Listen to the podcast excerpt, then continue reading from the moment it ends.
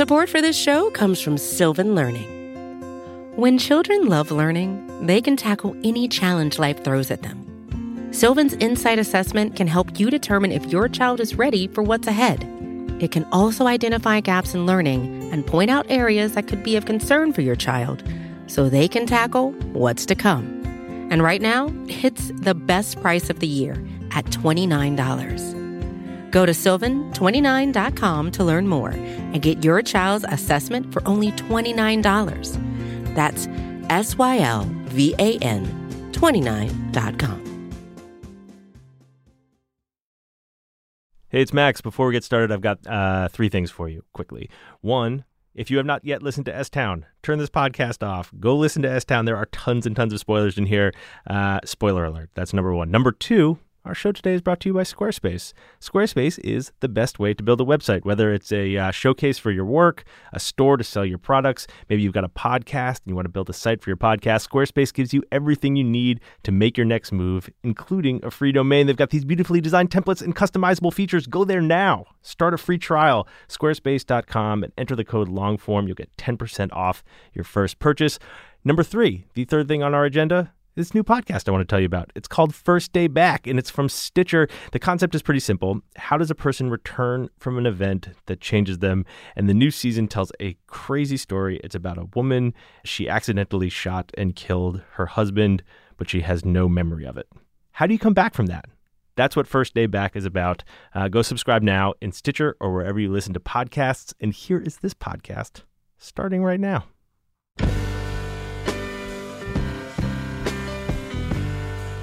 Hello, welcome to the Long Form Podcast. I'm Max Linsky. I'm here with my co-hosts Aaron Lammer and Evan Ratliff. Gentlemen, hello.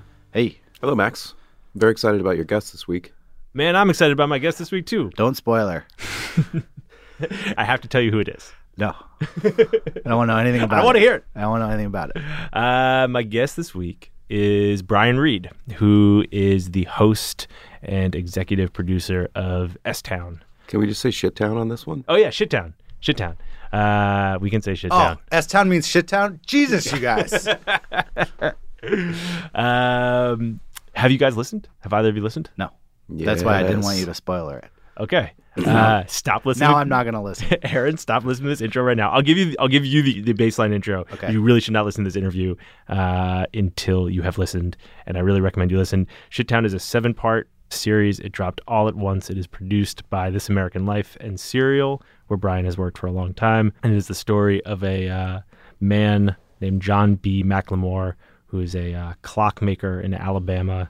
He sent Brian. He really sent the like general This American Life uh, email inbox an email and said that he had a story that he thought they would like. And that was three plus years ago. And Brian's been working on it since then. And uh, it is a remarkable thing. It is a truly remarkable thing. I will say, also not a spoiler, uh, but as someone who spent some large portions of my youth in small town Alabama, it's unbelievable the extent to which uh, small town Alabama is captured by this podcast.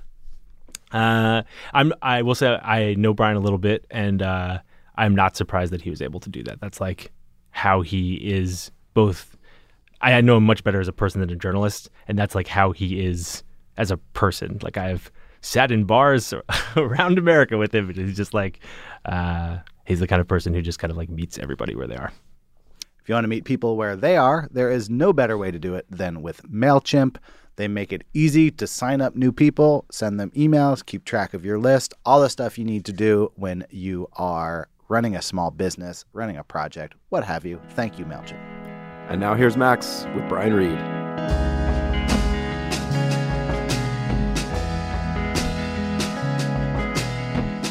Hey, Brian Reed. Max Linsky. It is good to see you. It is very good to see you. It's been too long. It has been too long, man. It has been too long. Uh, I have so many memories of our time together, but one memory is sitting with you at some bar in like the East Village, right around like three and plus years ago, Okay. and you telling me about this email you got. Really? Yeah, Gosh, I don't remember. I thought you were going to say a bar in Chicago, but never mind. I, maybe on a different podcast we could talk about our time in Chicago. All right, good. Yeah, let's do that Um, next time. There's more pressing matters now. Wait, so wait, what do you remember? Listeners should know that you and I spent a, a very blissed out, weird romantic couple of days in Chicago. Yeah.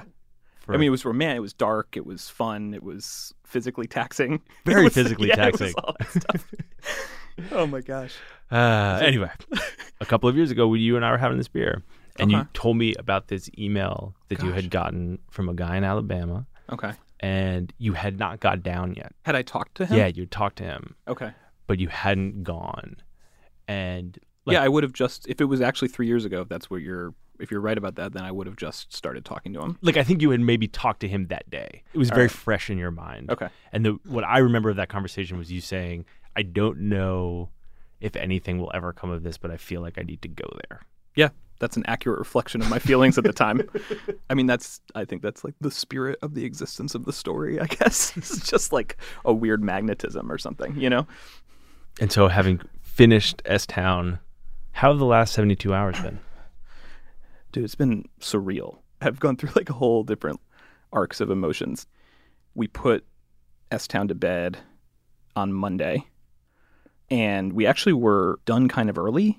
So I was like kind of done. I didn't have a ton to do. I was like twiddling my thumbs around like three in the afternoon on Monday. I mean, you had been working on it for like three years. I know, but that doesn't matter.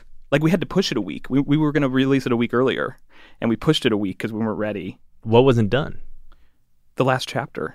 You were still working on the last episode. Oh yeah, a week before we were supposed to launch. I don't think I'd read the last chapter aloud, or like it was really in early Really? shape. Oh yeah, and we hadn't finished this sixth chapter. Still needed a lot of work, and so we gave ourselves an extra week. But we do that all the time with this American Life Stories too, Right. and we always expand to fill the time available. Like we're always still working up to the deadline. So. Um, I mean, with a story you've been working on for three years, like, was the middle of March an arbitrary time to launch it? Like, like, No, we were going to launch in like November. like we just kept no, we just weren't. I mean, it was arbitrary in that like we just finally had to be like, this is when we're doing it. Like I have a day job I have to get back to. Like they want me back at this American Life. like I've been gone for a year to do this thing full time. You know, like it's time for me to go back. Mhm. Like you know, advertisers are actual like companies that are like. We're going to support this thing, but we kind of needed to like be in the first quarter. you know what I mean? So we made the first quarter by two days. but uh, you know, um, I'd made some last minute changes to chapters three and seven um, on Monday morning. like you were like Yeah. re- retracking Yes. stuff on Monday morning. Yeah. And then I was kind of like freed up in the afternoon and it didn't feel right. I was like, I am forgetting something. What'd you do? I don't even know, dude. I have no idea what I was doing. Like Julie, my co-creator of this, she was doing the final mixes and stuff, so she was doing more. She was like getting, but even she, like, she left at like six. It was crazy. That left us this whole period of like Monday evening where the thing was done, six and a half hours of material or whatever was done, and there were like you know, twelve to sixteen hours before anybody was going to hear it, and I felt high, like I was blissed out. I didn't feel jittery. It was crazy. I didn't like. I was just like, this is out of my hands. And I'd been in work mode on it for so long. Like it's an emotional story, and I, I feel like often when I talk to people about it, they're like, "Oh, that must be so emotional for you to create this thing." And it happens with other stories too, that are dark or troublesome, or you know, dealing with trauma and stuff. And yeah, there are definitely moments when you're interviewing people and when you're thinking about stuff where it's emotional. But I would say like the vast majority of like making a radio story for me, the experience is more like building a house or something. You know what I mean? It's like work. You're building a thing. You That's an interesting thing for someone from a family of home builders to say. well, that's how I think about it. It's like that's the jobs. I don't know. My dad was like a house. I don't know. Just I kind of think of it as work in that way. I love the work. It's really enjoyable. It's creative. It's fulfilling. It's challenging. But I would say the majority of it, it isn't emotional. So I've been in that mode for so long on this, just trying to get it, make it happen, that like, so then like I had this like euphoric feeling like that night. I just like walked through the city, and like went my, my wife for dinner. I was just blissed out. I was like, I don't think I'll, I don't know if I'll ever make something like this again. like I may never have this feeling again, and so let me just enjoy it. And then in the morning, like people started hearing it and listening. I started. It was really cool, like because we've never done this before. We've never released all the chapters at once. No one's ever done that before. Is that true? You It's would know true better than enough. I would. It's Yeah. true enough. Yeah. So so we were just it was interesting to watch people get to different parts in the story Yeah. like on Twitter and stuff. And so this, and since then in 72 hours it's just been like really moving. Like like it's been really moving. first of all, like I finally had time to feel emotional about it, like about John, and realizing that people were hearing it as a tribute to him. It's been emotional to get responses from such a variety of people who are listening to this. So people in the story living in Alabama who I've known for years now, juxtaposed with like people in Hollywood listening to it, juxtaposed with like friends who I haven't talked to in a long time texting me as they get to different chapters out of the woodwork. And like family and like my brother who I've never like he binged the whole thing and in a day he's never I've never seen him read a book or like watch even like a serialized TV show. What did he think of it? He dug it. I don't know. Yeah, I haven't talked to him. He's been texting me as he was going through. I haven't seen him. And then the last thing that was moving was like Julie and I, uh, Julie Snyder, who's a co-creator of Serial and has been my editor for a long time and used to be the senior producer of This American Life, and so when I first started talking to John, she was she was my editor at This American Life, and so she and I was talking to her about the story all the time and playing her tape from John and stuff. And so we created this together, and uh, you know we've been talking about it as like a novel to each other, a nonfiction audio novel, which we were like, this is just the thing we're calling it to each other. Like we're never going to call it this publicly because no one would ever understand what the hell we're talking about, and it doesn't sound like something I think that a lot of people would want to listen to, like a nonfiction audio novel. Like, what does that even mean? And does that even sound sexy enough that people would want to listen to it?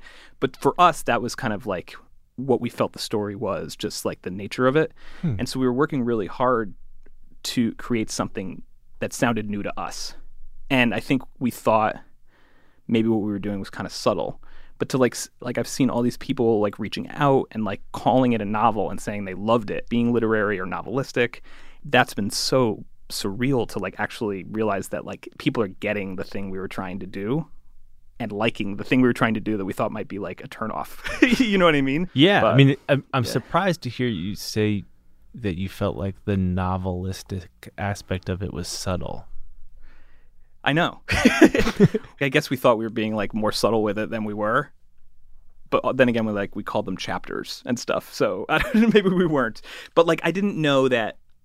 I don't know. People seem to really be getting what we were seeing in it. You know, Mhm. in a way that I didn't expect because it's different. I haven't. We didn't have a ton to compare to. I mean, here's the other thing, like about us. I don't know. Like I've given talks before where people are like, "So, like, do you like look into your listeners and like kind of figure out what they're interested in, and what stories they like, and you know, do audience research or something like that?" And the answer is no. Like we do not care. like like we are out to amuse ourselves. Like that's that's the driving principle of this American life. That's always been Ira's driving principle, and he's instilled it in all of us. And it's awesome. I mean, like it's the best job. Like, and you know, amusement is a can be a wide term. Like it can mean serious investigative reporting, just in terms of engaging ourselves, you know, or compelling ourselves. But we're following our own interests and trying to amuse ourselves. Right. And, And part, so- and, and- part of what is amusing here is trying to do something that sounds different than anything. right and so i do but i think like i'm not often thinking about how people are going to hear it for a lot of the process it's just like do i like this Mhm. does this move me does this surprise me? Do i get a kick out of this piece of tape?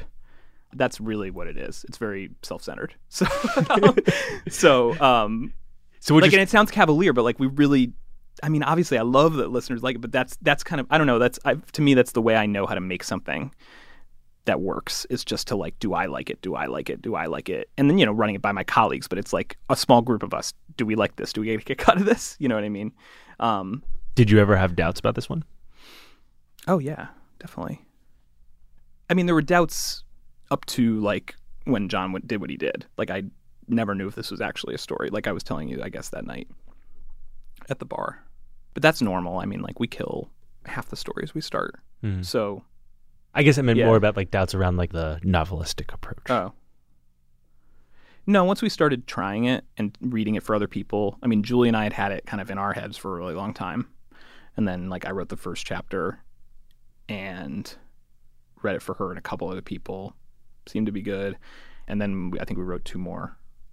And we did a big read of one through three with Ira and Sarah and Neil Drumming and Nancy Updike.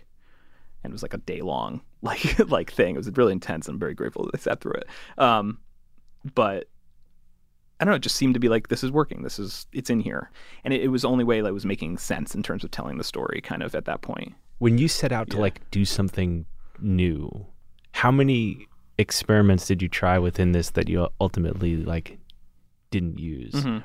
Well, I mean, so there was a long time before we started even structuring the thing.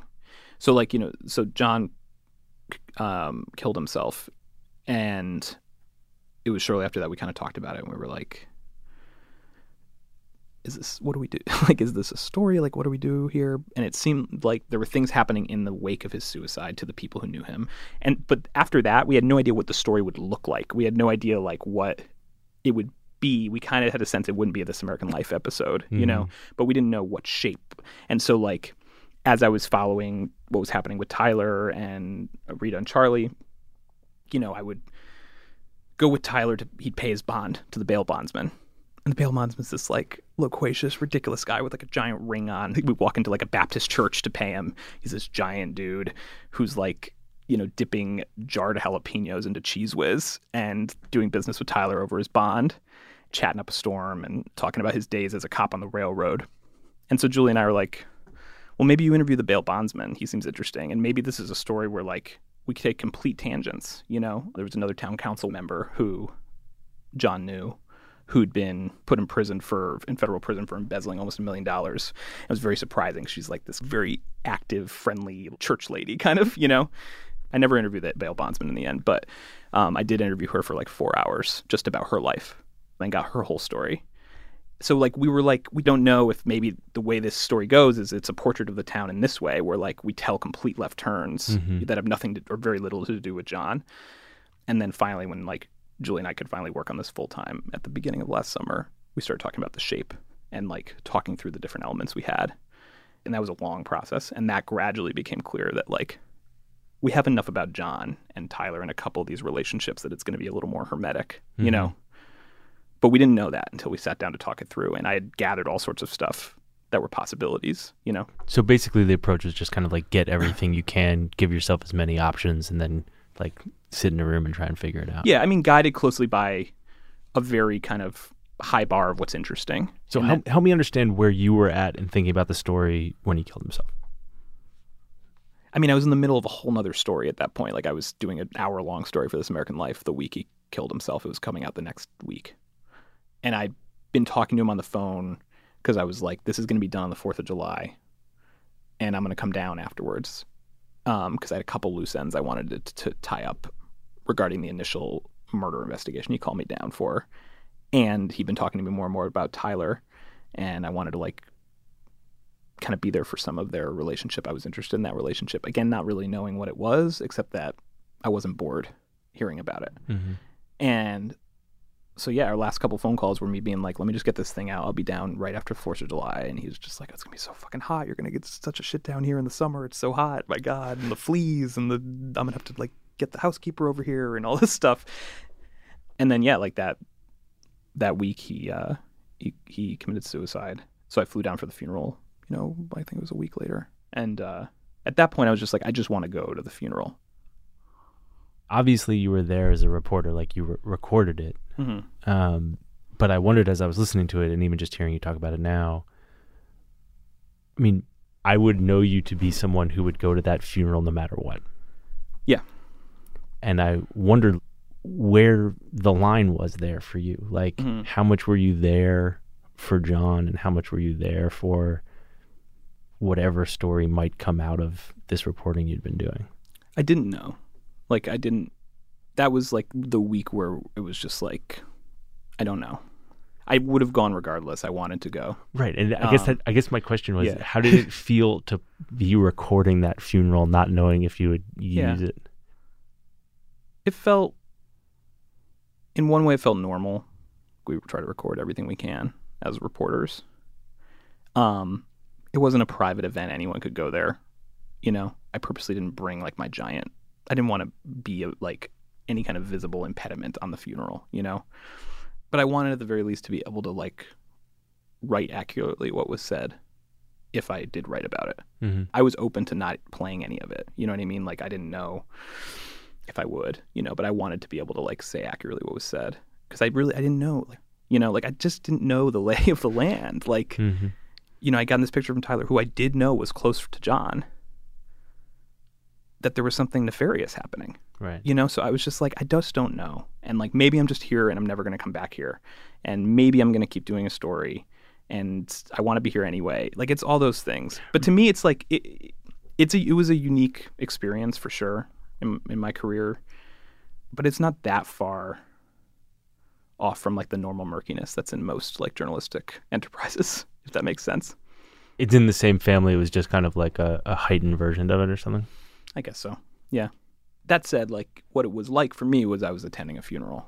Like, you know what I mean? I had I just had my phone going. But Mhm. other than that, like I attended the funeral and like had the feelings that I had thinking about John, wondering about his life.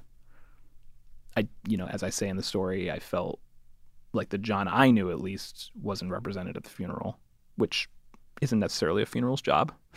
I think there's there can be debate on that. But mm-hmm. if I died, I would want my funeral to represent me personally. I don't know how John felt about it. Honestly, that was my main feeling. Was just like, wow, the religion in here is just not John's jam at all. you know, like Yeah, that was honestly that was the main disor. It was a disorienting experience to be grieving a man through this prism that he so rejected. There's a lot to sort through here and figure out. You know, So like that- yeah, So just to keep with the chronology mm-hmm. here for a second. So that's end of June 2015. yeah. At what point did you guys commit to doing this as like a spin-off standalone series? Um, I think within a week we, I was like, can we just talk about this for five minutes? Julie and Ira. I mean, when I learned that John died, like I called Ira. I was like, this happened. You know, he was like, oh, I'm so sorry. And should I? And I was like, I know I'm producing this thing next week. Can I go to the funeral? He's like, yeah, you should totally go. Um, Ira's instinct is oh, is more of a reporter's one, where he's just like, this is the story, and you should be documenting at all times. That's his instinct, like even more than mine, I'd say. Mm-hmm. So then the funeral.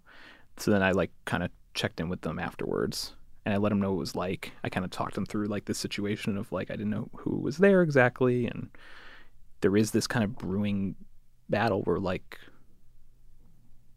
you know Tyler is saying like he's getting screwed, and I do know that John laid out some wishes, or like he didn't lay out, some, but he talked to me about Yeah, you some guys wishes talked he a had. lot about it. So, like, I was like, there, you know, there might be something going on. And then, um, also, I described being with Tyler's family afterwards, and just like Uncle Jimmy being around, and just, just like, I've just never been a place like this. I've never been to a funeral day that was like this. Like, I think that was part of for them where they understood like why I was like thinking about doing more. Partly too, I was like, this is why I'm interested. I have questions about John. There might be something weird going on with his estate. So that's two very clear things I could report on. Meanwhile, the world of it is it's just interesting to me. Like I've just never been a place quite like this and you know, been on a funeral day like this and Uncle Jimmy and stuff. And then in terms of the storytelling, we did talk about that briefly. So I don't think we were like this is a spin-off or something, but I think we were like in this American life even though it's got so much space to be creative and to do experiments and to try new things, it's amazing canvas for all that. It still does come out of this history of a radio show. And some of the conventions of radio is that like you can't rewind it. You know, like you are listening in the car or you're washing the dishes and you're doing other things. And so we still at This American Life like have a bit of didacticism that has to happen in the stories because we're worried that you're going to miss important information. Mm-hmm. Like if we're going to take a left turn or spend a few minutes talking about a tangent, s- literally saying like trust us, like Right. this is going to be a tangent, but it's important for this reason, and we'll be back. You know, like saying things like that. And we were like, this story feels like it'd be cool if we didn't have to do that so much. Like if we could create a context in which Julie was saying this in this conversation, where she was like, it'd be nice if we didn't have to be so didactic with this story. We could let things breathe a little bit. And she was like, you know, like with a novel, like, you know, you open up a novel and maybe the first page you're just talking about some character in the in media res, like doing something. Or you've been in the middle of the novel and you start a chapter and it might start with some other character and you don't know why. But you know it's novel. So you're just like I know this is how novels are. you know what I Right, mean? Like right. Like, sometimes they don't the just say like listen to the story because this is the thesis or we've uncovered this information or it's going to give you this payoff at the end. Right. Like just just trust me. I'm going to talk about clocks like for a people know here. what novels are and so we were like maybe we can do something like that like where we can create a context in a podcast where people understand that's what we're doing and they trust us to stay with it even though we're not telling them why they should stay with it at all, at all points.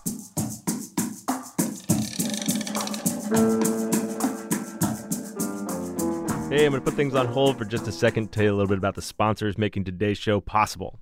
First up, Casper. And uh, I don't know if you've been able to hear this so far in the interview, but uh, I was a little tired when I talked to Brian because I had stayed up all night listening to S Town in preparation, and uh, I was a little beat. And when we finished the interview, I went about my day, I did some work, and then you know what I did? I went home and I got a good night's sleep, an incredible night's sleep on a Casper mattress.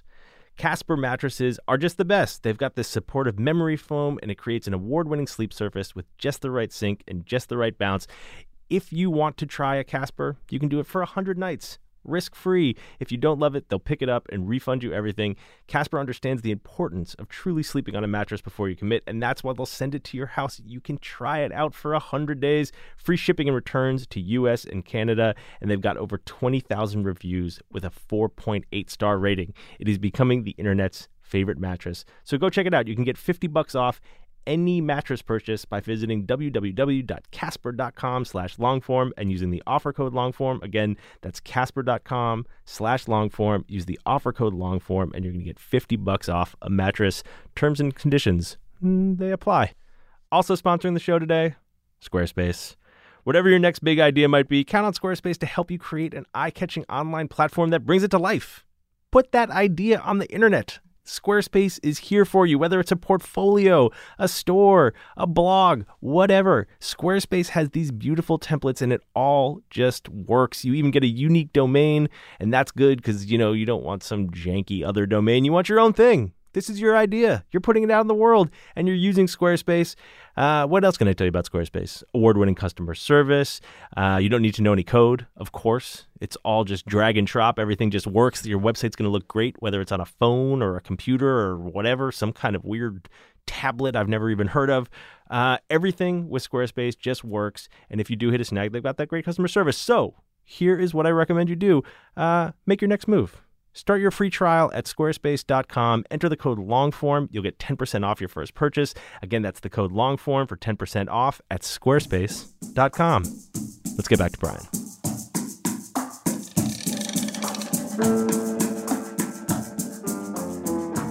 I'm interested in like the tone with which you reported. Okay.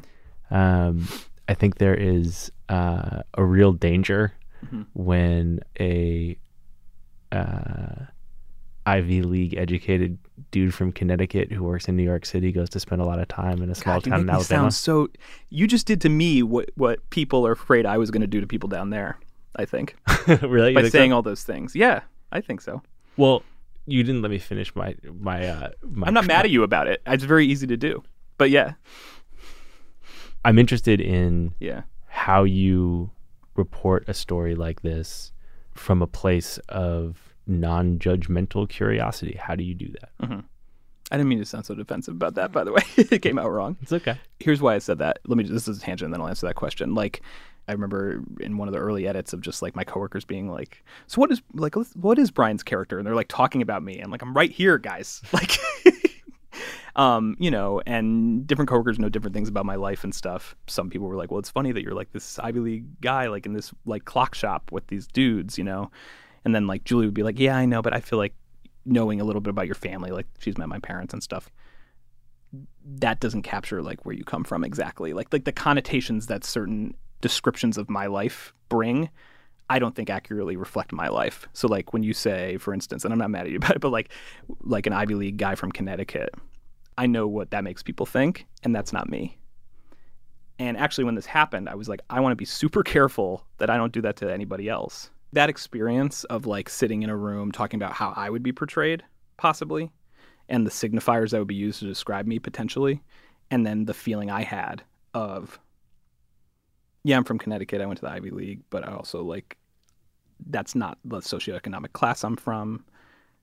My dad didn't finish college, you know. Um, there were long stretches in my life where my dad was unemployed. Like how hard it is to actually fully capture a person beyond the things that you know, like the easiest way to talk about a person like can often be very misleading. Mm-hmm. And I don't know that like so that was later in the process as I was writing where I was just like, oh, Like I have this pow- like power over like describing these people, and I want to be careful with it. But yeah, a couple of people have asked me since it came out, like how you know, like there's such a danger of, um, especially with like a, a northern reporter or a New York reporter going to the South, the rural South, Yeah. and there's such a danger of falling into stereotypes and reducing people and I'm sure there are places where I failed and, and like didn't do it as well as I could have, you know, but like I'm sure there are, but um I didn't get hung up on like that specific kind of dynamic or juxtaposition of like New York reporter going down there. Like the week I went to visit John in 2014, I don't remember the exact order of these things, but I know that within a month, here are the places that I went reporting. Right before that, I had spent a week in Milwaukee riding around with the Milwaukee police on the night shift and then also interviewing black residents. Then the next week, I went to Gettysburg, Pennsylvania to interview a guy who had joined this really weird, like, marketing scheme. I think it was those two first, and then I went down to John. But it was like those three things were in the same, like, one week after another. And then I went down to Bibb County. And uh, I don't feel like I was any different in any of those places. Like, you know, it wasn't like, oh, I'm in the South, like I need to be extra wary of reducing people or giving into stereotypes or something. It's just like following my questions about people and just trusting that, I guess, and interacting with them on their own terms, but also my own terms too. So it's like not being afraid to call people out when I think it's weird, you know, or like to push back on things that I think are wrong, but not in like a judgmental way, like a jokey way or the way like better than the way I did with you when I bristled earlier. Like that was like one of the worst times I've ever done that. Maybe. But um you know what I mean? Like like Where do you think that confidence comes from? the confidence. Well, it, that comes from I mean that's a learn that's partly a learned um like professional skill too, I'd say. Like um I've now worked in radio for gosh almost 10 years. You deal with enough tape and one of the biggest problems both as a reporter and a producer when people who are newer to it, I'd say, and that I fell into early on, is if the reporter or the interviewer isn't saying to the person in the tape what the audience is going to be thinking or the point they're going to want to make about the tape, if that's not in the tape and you don't have the person reacting to it and you don't have a moment built up around that feeling and that question and that observation, the tape often becomes unusable. And so I think part of it is like it's a it's a professional skill that I've developed and I've just gotten more confident at it at the way in the way that anybody develops a professional skill that they get better at. You mm-hmm. know, in the way that like you might get more confident at like shooting like free throws or something, if that makes sense. Yeah, that totally Um, makes sense. yeah. I think I think Yeah. the this is maybe just the experience of Yeah. listening to S Town and listening to the stuff you do generally, but particularly S Town as someone who knows you is um it doesn't sound that different to me than how you are when you're not trying to get tape. Well, that's good. Then I'm glad. I mean, I'm glad. Yeah, it's- I hope it's not. Um, Like the two things feel I'm not co- putting on a show. You know, like uh, like the two things feel connected to me is what I'm saying. It's not as though those instincts didn't exist. No, I do. I think I'm personally suited for my profession. Like, you know, I think like I found a job that really suits me, and I feel very grateful for that. So yeah, I'm sure it is part of my personality too. You know, because it it does feel right when I'm doing it. I mean, sometimes it's hard. Um, and I think the more you do radio, the more you realize that the most fun tape. I mean, there's a certain type of radio tape where like you're you're getting someone to tell you a story about something that happened in the past that's like the basic building block of like a narrative radio story. Yeah. And ra- is amazing in that way where like you can build a whole story about something that happened years ago if the storyteller recounts it to you well and if as an interviewer you're getting them to lay it out in beats and with you know moments of reflection. And like that takes a lot of time to learn as like a radio producer to learn how to get that kind of tape and when the tape is good and how to get the feelings that you want to get at certain points in the anecdotes and the story. So that's one kind of tape. But as you do more and more radio, you like the more interesting and weird tape. It's not that kind of tape. You know, the most interesting tape is like tape where you're expressing how you're feeling to someone and you don't know how they're going to say it or like tape where like something's changing in the interview, like something's happening in real time Yeah. rather than the interviewee recounting something in the past. That tape can be very powerful, but like I don't know what I'm interested in this point, like just doing this for so long is tape where stuff's happening in it. you know, does that make sense? yeah, that moment in S Town Yeah. where you're like, you have a crazy look in your eye. Yeah. Is one of those moments. Exactly. Yeah, no, it's like and a lot of the editing in S Town like in chapter 6 actually, which is almost entirely with this guy Olin. Olin, I mean, we talked for so long and he had so many memories of John's just biography. And so there were versions of that chapter where it was much more biographical. Like mm-hmm. it was like Right, and then in the final version, that's almost like a little aside. particularly Neil Drumming, my colleague Neil, who was in on all our edits, and he was really like pushing us on this. He was just like, after like three edits, we weren't quite getting it. Like we were cutting biography out, but it was still kind of focused around the biography. And Olin was a nice talker, and he had good stories and incredible memory for detail. So I was like, this is radio. Like he's telling me about the main character's life, and he's got great anecdotes about every aspect of his life. Like he spent how many hundreds of hours on the phone with him and Olin's a good storyteller himself. I'm like, this is radio. This will work. I think we can have room in the story for some like anecdotes. And Neil was just like, it's not dynamic like the other chapters. To hear him for a really long time lay out anecdotes about John's life, like you can have some of that. But he was like, the more interesting thing that's happening in this interview is their relationship and mm-hmm. Olin working through it and you being a conduit for that. And so, like, the process of those edits with that episode was like cutting out a lot of the more kind of like standard radio tape and focusing on the moments where Olin was working through his relationship with John. And we read it for him. He was like, yeah, And it was much quieter at the end. And it was not what Julie and I had imagined. Yeah. And now we, we thought that was going to be one of the easier episodes or easier chapters Right. and it was cool that Neil held us to like a higher standard in terms of like you guys seem to have like accomplished something interesting in the other chapters where like it's never that standard radio tape really it's like things are advancing in the tape We've been we've been talking for a long time. We haven't talked about um, the decision around episode two.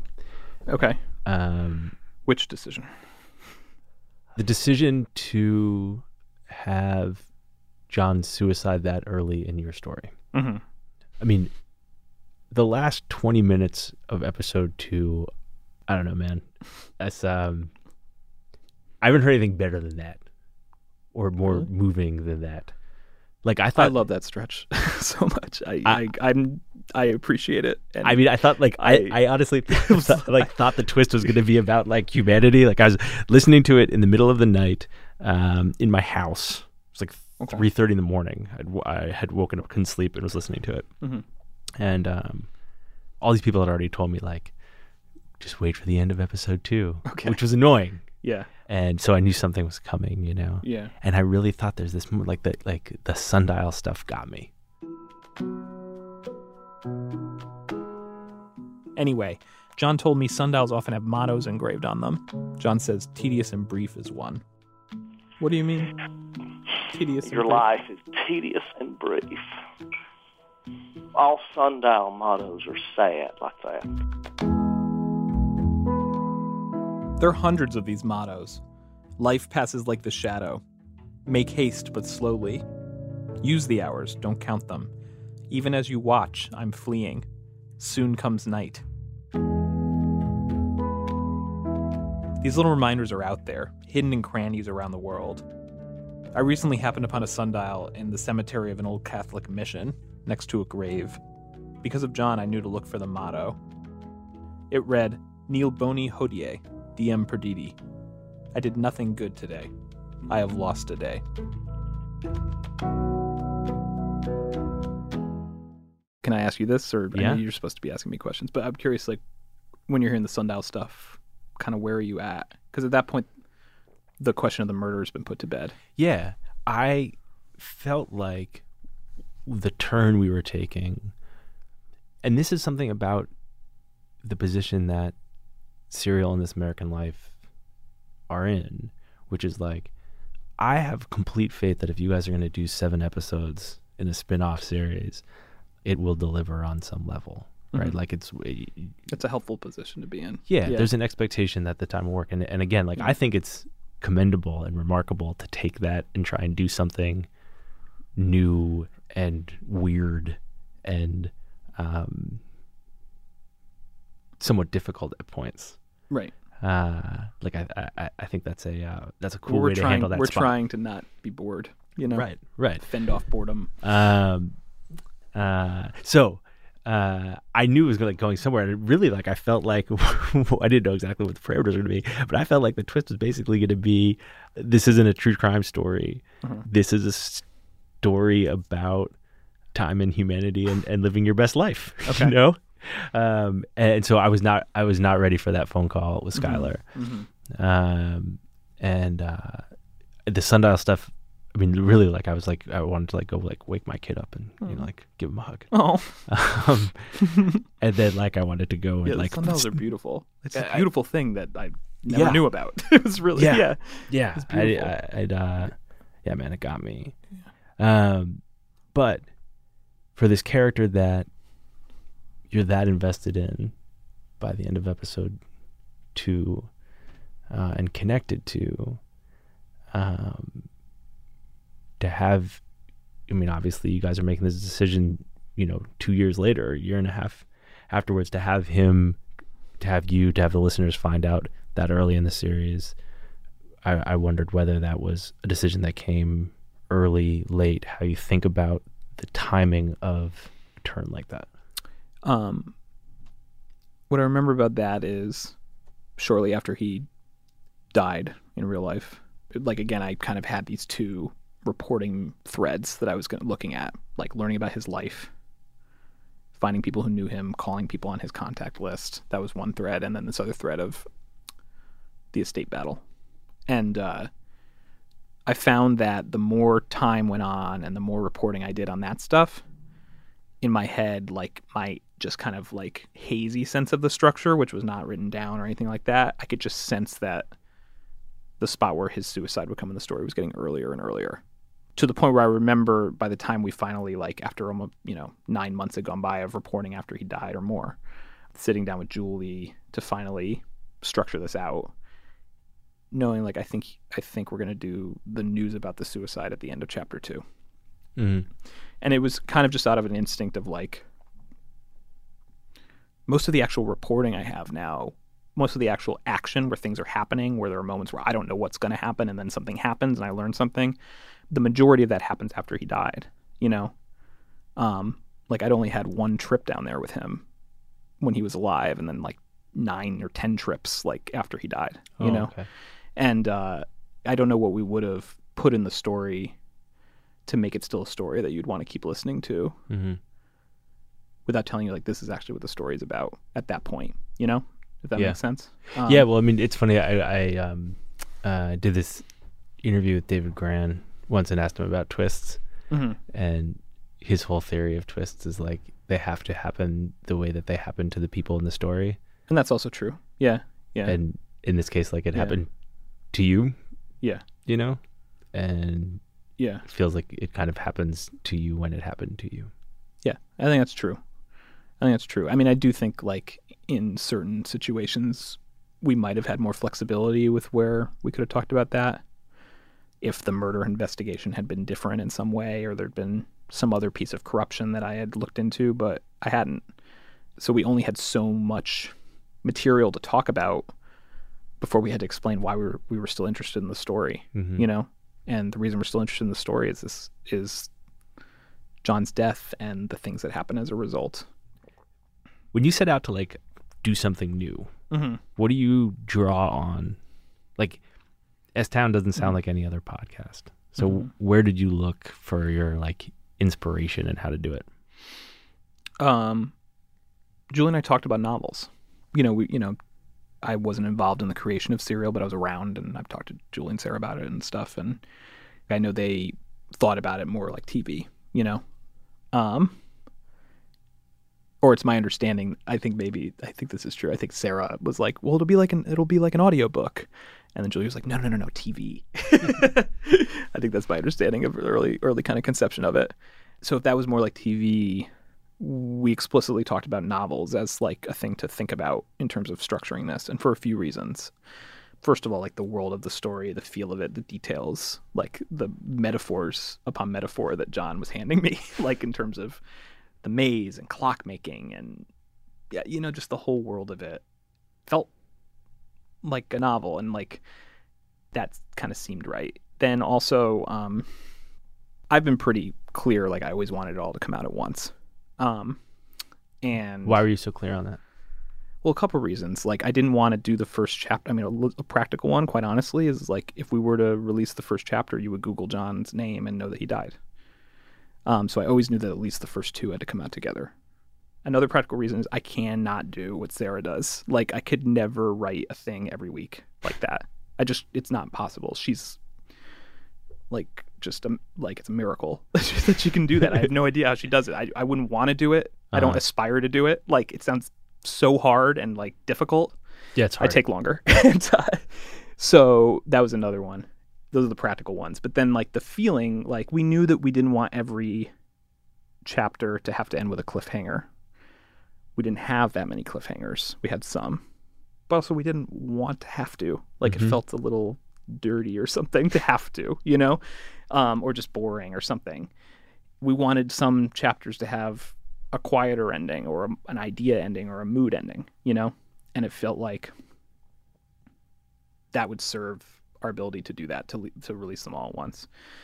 So I always kind of had that sense, and then also I was like the experiment of it. I don't think I don't know of anyone who's done it, Right. at least with a story like this. That sounded cool to me. So there were those were the kind of my early reasons for it. Um, and then we started talking about novels pretty early on um, when we started structuring, and I think we looked to novels for two different types of things in terms of like inspiration. One was just vi- like a feel and a mood. So like one novel I know that Julie and I both read was um, Stoner by John Williams, which like it was like the hip thing to be reading. It's like um, that book is a piece of fiction. That's have you read it? It's short. Never read it. No. It's just about the life of this guy, William Stoner, I believe, who's a professor at like a midwestern college, like in the mid 20th century. The very small story of his unremarkable life is devastating. The first paragraph just lays out basically like all the unremarkable things about his life. Like he was a professor his whole life. He never left this town. Like he never wrote anything of note. After he died, very few of his colleagues would ever remember him. Like it just lays all that out in the first paragraph. And we I don't think structurally we really like I mean it's a feat of prose. It's amazing. Just that like he keeps you interested. There's no plot. You know, like it's just this guy going through the things that make up a life. But the vibe of like a story about a life was in our minds. Mhm. Like so we did talk about Stoner early on just as like we both like that, you know. But then we weren't like, all right, so what does Stoner do and all that stuff. Where we did look to actually steal like a trick was this author uh, Edward P. Jones, who I love. He's from DC and he has one novel, The Known World, which is just incredible. What was the trick from that book? both his book and his short stories. He has two short story collections. He does this move in his writing where like he'll be talking about maybe a main character or maybe a tangential character and he'll give a sentence or a few sentences where he'll just say something that happens to them in the future like in the future tense or like uh in the whatever tense it is called when you're like he would go on to do such and such thing years later. And sometimes it's relevant to the plot and sometimes it's not. And what we realized when I when we sat down at the beginning of summer 2016, so last summer, when Julie and I finally were like, okay, let's actually talk about the tape we have, the story we have, what structure this would be. We kind of realized that like I'd been around so long reporting this thing that I'd accidentally given myself the magic power of omniscience in a lot of situations. Does that make sense? Yeah. Like like it kind of I was like, wait a minute. So like there's going to be points in the story where I'm talking about something that happened a year and a half ago and I know what happens. Like I ha- I'm like got this omniscient people literally been born and died in the time that I've been around and all the other things that happen in, in a life like I was like it'd be cool to try and use that power a little bit. And to me like I like how in fiction Edward P. Jones uses that power. And so I went like I I had read the known world already. Like I went through the first like 100 pages and underlined like every time that he used that trick basically just to kind of get it in my head. And it, I thought it would appear in the in S Town more than it does, but it does appear a little bit. Give me give me like an example of where it appears. Um, in the first chapter, um, when I first meet Tyler in John's clock shop and he's filing a chainsaw, there's a line where I say, if Tyler's wearing a shirt, you know that he's going to court. At least that's what his mom will tell me one day. Mm-hmm. I think she told me that a year and a half later, you know? Right. Um, and there's little moments like that throughout where it's future tense, which is like not something I often hear in radio stories, you yeah, know? definitely not. So, and then as we were structuring it, we were like, okay, maybe some omniscience goes here. And we had a, like, you know, we structured the thing using note cards of different colors. We had a whole key, like, it's still on the wall. Julie the other day was like, I think I need to take this down to talk about, like, the next season of Serial. I was like, can we leave it up a little longer? But, like, there's a whole wall in the office that's just filled with note cards. You need to like send me a picture of that, and we'll put it in the show notes or something. Okay, I have pictures. Yeah. yeah. Um, and it wraps around a corner because the way we structured it is like it's just Julie and me like sitting there, kind of like jamming, like just talking through different ways that it could go for days and days and days for like months. like just like, all right, so we start with you getting an email, and then we just like talk through like and then this and then this and then this no that would we don't need that yet or that's too much information there or julie will try something and i'll be like that was good up until this point and then i got bored so let's not do that or like i think if we keep this till later it'll be more surprising like it's all that kind of stuff and we're just doing that constantly and doing it over and over again about the same parts of the story to refine it like over the course of a year and so as but in this early stage like we were doing it and so we would talk it through it and write it on a whiteboard and we got to the end of what seemed like the end of a chapter. We took a picture of it, transcribed it into Google Docs, did the next one. And we did that through, and we had nine episodes the first time we did it. And we were like, okay, we can't like picture what we've done now because it's not all in one place. Right. So we were like, okay, let's start again. So like, and then we started writing them on note cards and actually putting them on the wall so that we could look at the whole thing like in one spot rather than having to go from Google Doc to Google Doc or whatever, or even just one Google Doc. And then, so then we were nine ch- episodes, though the ninth one was a little bit of a grad bag of like material. It was like whatever's left over. Right. So at that point, Julie had the brilliant idea of asking Starlee Kine to come in because she's just really good at like talking through stories. She's like a genius about that. And uh, so she came in and we sat there with the note cards on the wall and spent two days telling her the story based on the note cards. I think we only played her that first phone call of tape, and other than that, there was no tape played. I hadn't cut any other tape, and uh, so just so she could hear John's voice and kind of why we liked hearing from him, you know, so she could get that. But otherwise, we just talked her through every beat of the story, and she was amazing. She immediately got kind of what we were trying to do. She got that we were trying to do something a little different, that we are trying to break some rules. She was very um, encouraging and like I don't think you need to be as didactic. I think in podcasting we're relying on this like over explanation too much. I think listeners are getting more sophisticated to this medium. Like they don't need this as much, and we shouldn't feel so bound by it. So she was very encouraging in that sense. And but mostly she would just be like, we get to a part, she'd be like, um, boring. You don't need that. I understand that about this character already. Like we don't need that. Um, or like I think you should move this up. You know. And by the time we got to the end of the two days, we were down to seven chapters. Basically, we cut enough and rearranged enough. And she also gave us like an incredibly important idea that helped the story exist at What the end. that? The idea that um, she was thinking it would go in chapter seven, but as we started writing, we put it in chapter three. That John calls me down here to like uncover a body, um, of this alleged murder that had happened, and that would expose Shittown. But actually, John's the body. That was Starlee's. Like those are her words. Do you think that like your presence in that town and in John's life impacted the story in any way? like the Heisenberg uncertainty principle. Yeah. Oh, absolutely. I mean, that I believe in that principle as like a physical law of the world. Then it certainly applies to reporting. Anytime a reporter's doing a story, the reporter's creating the story. Like they have questions. Like just the basic fact of a reporter having a question, which you can't be a reporter if you don't have a question. You're willing a story into being. I think uh, yes, Yeah. that that all makes sense. I think I, I Yeah. w- meant that question less conceptually. Mm-hmm. I think what I Like uh, I no, think what. I was asking was, what do you think your interest meant to John? in his in his life. Yeah. Um there's a lot of reasons why a source might be motivated to reach out to a journalist and to spend time with a journalist. They could be uh, like, you know, whistleblower. They could be, you know, like that instinct, you know, to expose wrongdoing. It could be um like you know some kind of agenda, you know, some kind of personal agenda, you know, like the whole world, you know, is open to journalism, and there could be people in different corners. I think something that doesn't get talked about as much that I experience a lot in this story as a motivation for why John or other people are in this story is to just get a kick out of a reporter being around. Like it's just kind of a it it's injects incitement into their life to have someone there. It's new, it's weird, it's funny.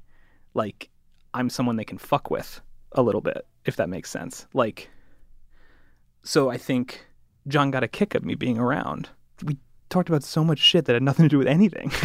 like, you know what I mean? Like he he like oh my god like i've sat through lectures that he put together with like slideshows on climate change and energy depletion with like ridiculous like youtube videos and pornography like all sorts of stuff that he was just like you need to d- sit through this lecture and then we can talk about the murder you know what i mean like like it literally was like Yeah. um like I'm, I'm like i call him in the morning one morning i'm like i'm on my way over we gotta go to the library today whatever uh, he's like, okay, but sure. First, you guys. He's like, it's only twenty minutes. I've timed it. You got to sit through this climate change lecture.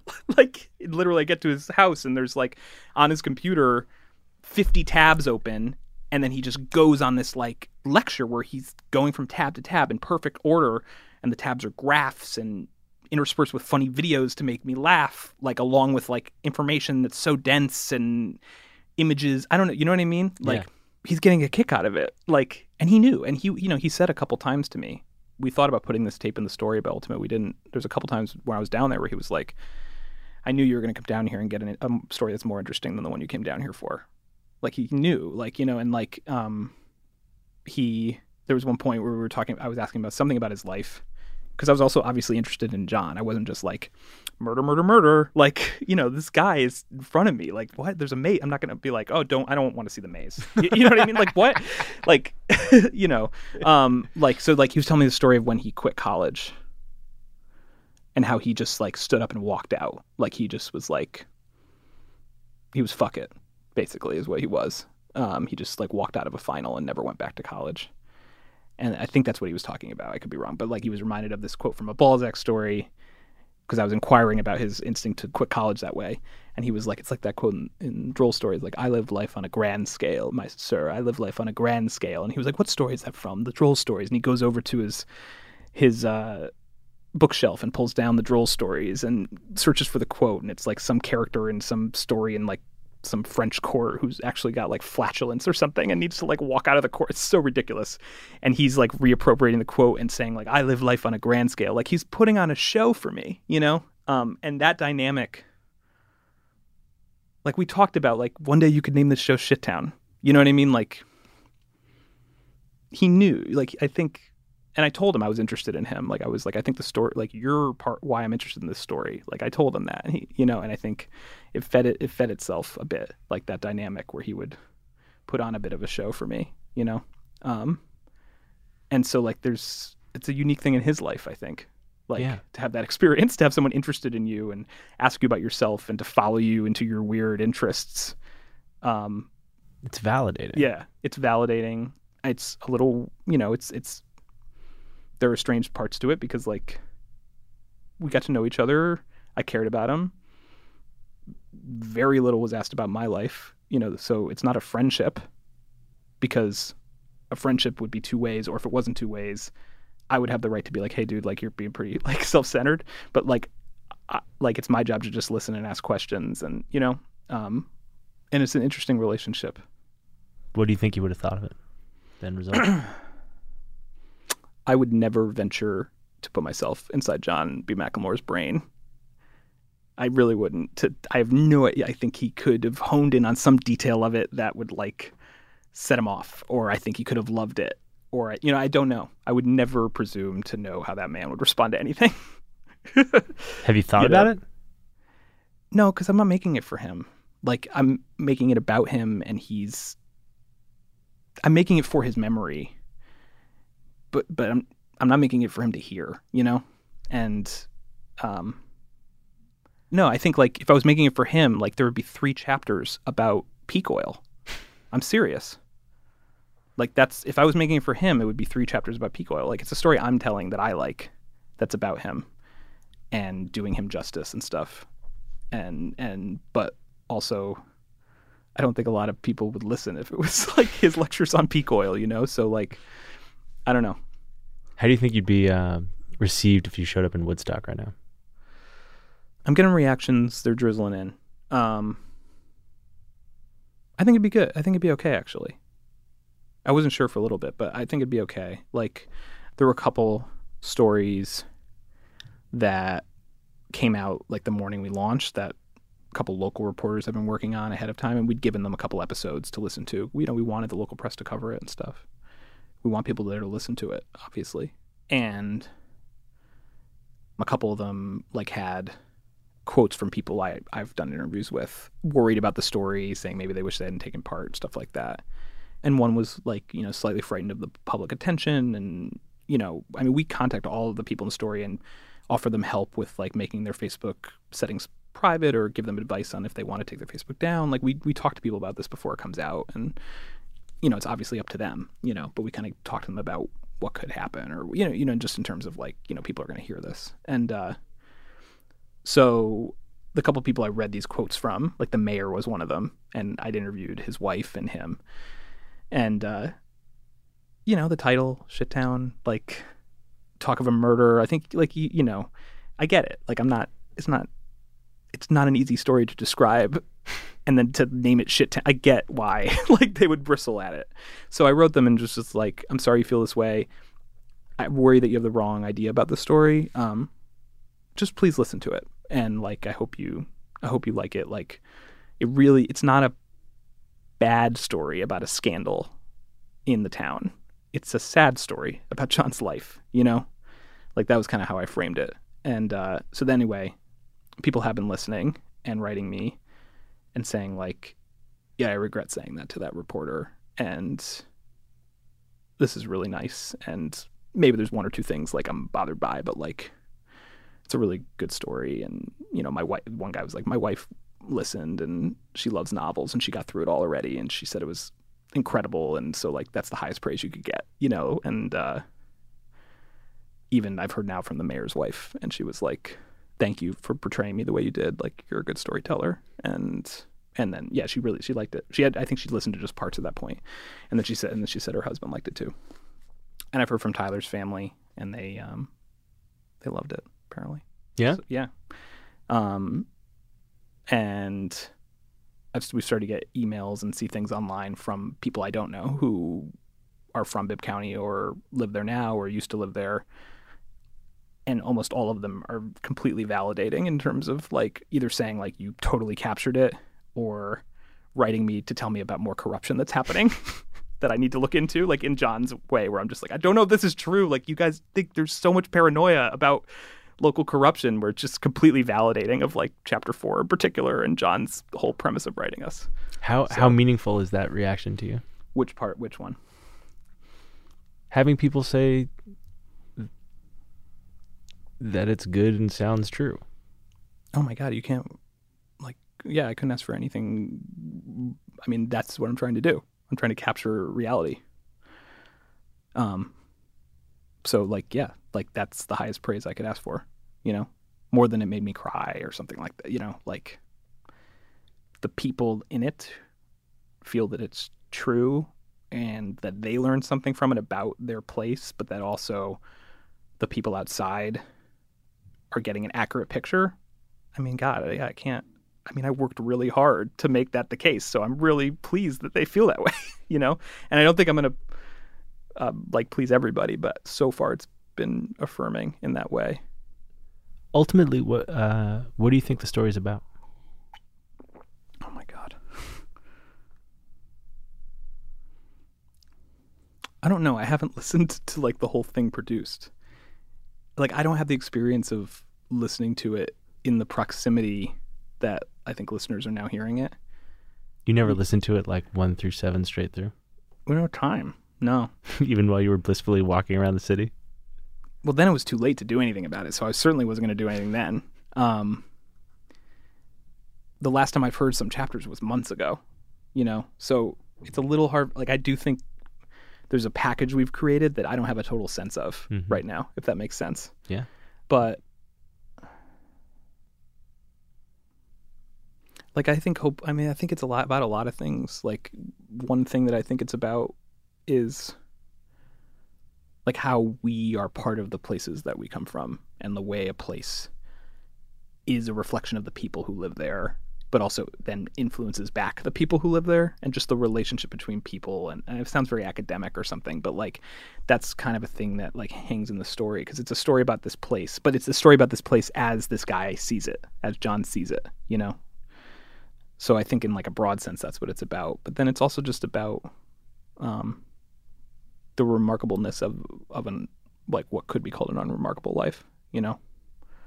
Like i've had people a couple maybe just one but like I've, I've been told by people who knew john in in town like he didn't accomplish anything and that's why he was so bitter and i hope this pushes it back against that notion you know um if that makes sense but it's a story that's also about climate change you know and like Yeah. uh and titty rings and like uh I don't know. Like it's a story about a lot of stuff. There's a thing. Uh, it's a thing that happens in novels.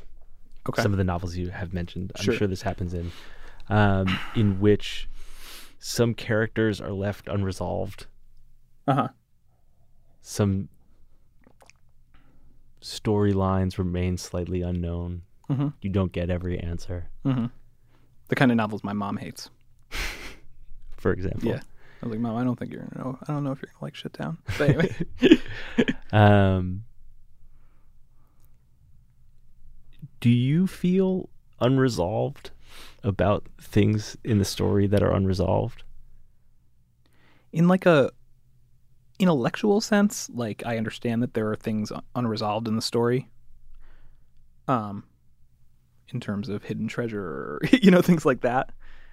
In terms of whether John indeed did have mercury poisoning or Mad Hatter's disease, which you know I'm unable to say definitively.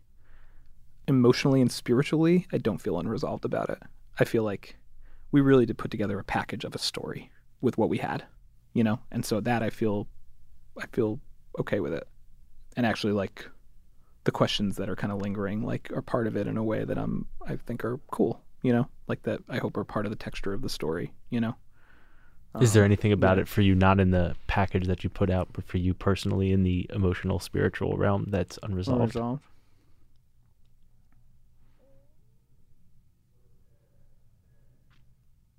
I mean, besides wishing that like John didn't commit suicide, you know, like.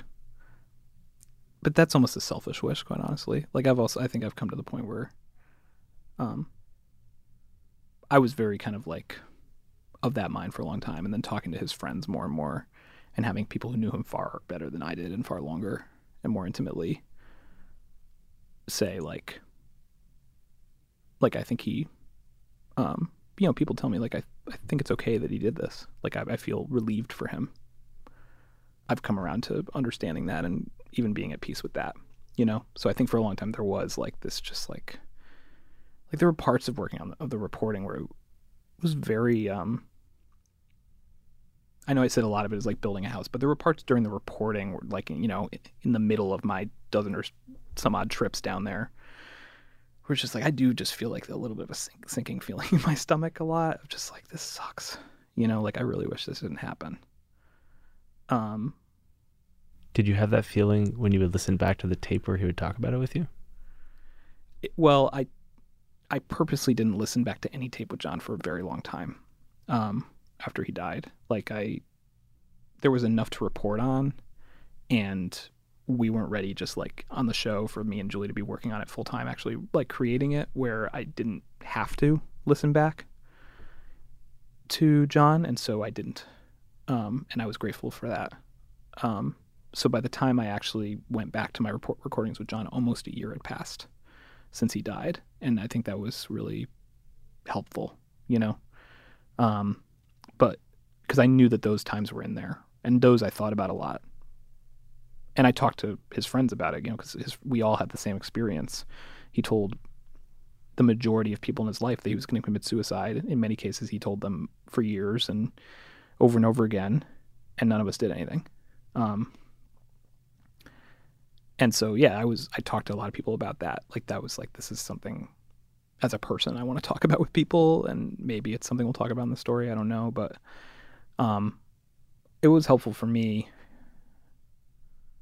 Not everyone feels this way. It's maybe it's even the minority, but I came around to like, in particular, John's professor, who's known him the majority of his life, and knowing how depressed he was even in college. He was just like, I'm relieved for John.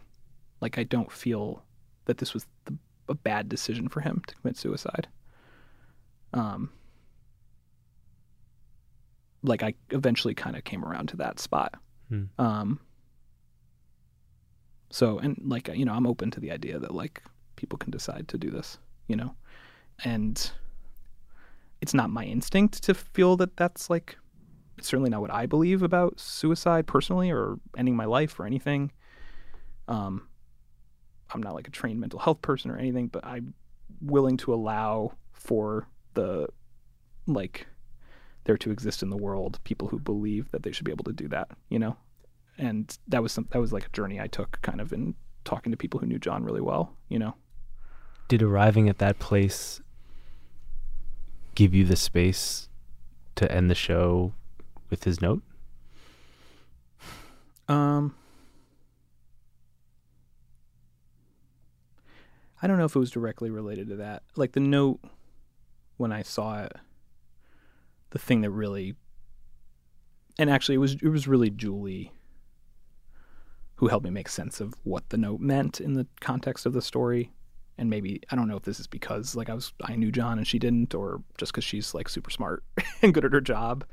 But um, she just pointed out like actually this is you know if you put aside like the manifesto parts and stuff if you actually look at the part that's about his life like um he's saying i did it like he's saying i did it like despite um hating where he lives and all the terrible things around him and the way it made him feel confined.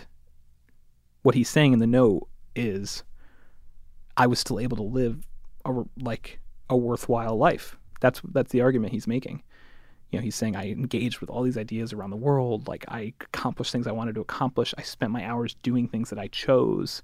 Um, i've had it better than so many other people. And so then we were like well that should be at the end like that's how he felt about it at the end you know so I'm glad you feel good about it at the end, Brian. i mean it's you know it's not like i don't feel uplifted by what he did i don't feel happy about it but i've again it's like with other things like i'm not going to totally judge it myself i'm not inside his experience you know so I don't mean good. I mean at Yeah. peace. Oh. Yeah, I think I do at this point at least. But it's also going to be a thing that I'm not gonna, just going to move on from it. Like I'm sure I'll have different feelings, but at this point I feel um we put a lot of work into making this thing and you know, I, I don't feel totally uh, like maybe there's some unresolved stuff that I'm just ignoring right now, but anyway, Um, well, you put a lot of work Yeah. into talking to me about it, and I appreciate it. It was a pleasure. Thank you for helping me think through it. It's the longest conversation I've had about it in, since it came out 72 hours ago. So thank you. Thanks for listening to Longform. I'm Max Linsky. My co hosts are Aaron Lammer and Evan Ratliff. Our editor this week was Mickey Capper. Thank you, Mickey. Our sponsors were Squarespace, Casper, the new podcast First Day Back, and of course our friends at MailChimp who have been supporting us from the start. Thanks to them, and uh, thanks to Brian Reed. It's, uh, it's a spectacular thing to watch your friend make something like that. We'll see you next week.